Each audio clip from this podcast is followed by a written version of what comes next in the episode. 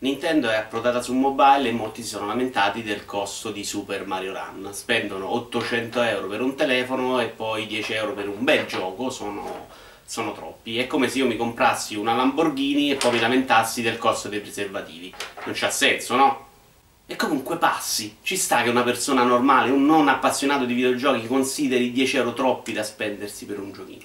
Quello non, che non capisco è perché deve farlo sapere a tutti io quando trovo qualcosa che non mi piace, passo oltre, la vita è troppo breve per non passarla completamente a comprare giochi su Steam che poi non ho il tempo di giocare.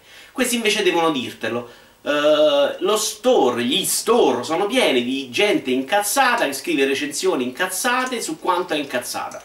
Eh, quello che verrebbe banalmente da dire è che queste persone dovrebbero scopare di più, il problema è che no, è proprio quello il problema. Il problema è che queste persone scopano e fanno figli che scrivono recensioni incazzate in cui spiegano perché sono incazzati con frasi incazzose.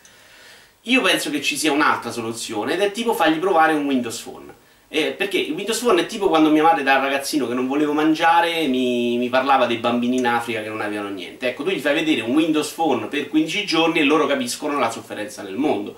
L'altro giorno sono entrato un, nel, nello store del mio di Windows Phone e c'era l'app di Candy Crush che mi diceva uccidimi, ti prego, uccidimi! Grande clamore in rete perché Sega pare aver registrato il marchio Shenmue HD. Lasciatemelo dire, ma siete soltanto degli ingenui.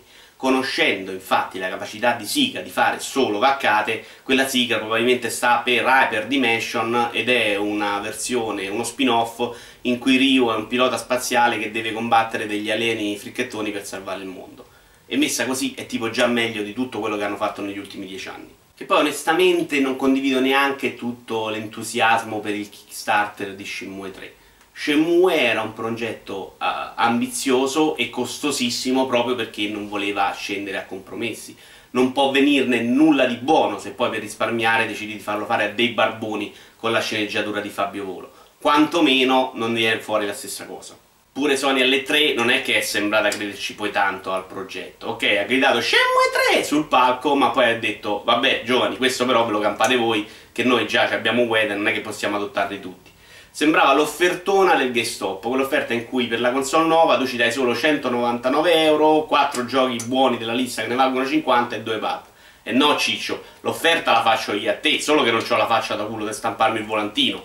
Chiariamo. Chiudiamo con lo spazio. Quelli di Bioware hanno fatto sapere che in Mass Effect Andromeda non ci sarà l'intera galassia. Ecco, a me sembrava abbastanza scontato, insomma, credo anche abbastanza assurdo che si debba specificare una cosa tanto ovvia. Poi è arrivato il tizio di nome Sky e ha detto no, ce la metto io l'intera galassia. Si è parlato tanto negli ultimi mesi di nome Sky, soprattutto per via proprio delle promesse non mantenute. Però anche due palle. Io da quando ho 15 anni che, che sto aspettando di ballare veramente con la tizia di Final Fantasy VIII e non mi sono mai lamentato ma tipo che io non è che aspettavo di, di ballarci in game, aspettavo proprio che mi citofonasse e mi dicesse usciamo fuori, insomma, quindi più deluso io di loro. E invece c'è gente che non solo si è lamentata, ma che eh, addirittura ha chiesto il rimborso di nome Sky dopo averci giocato per 100 ore.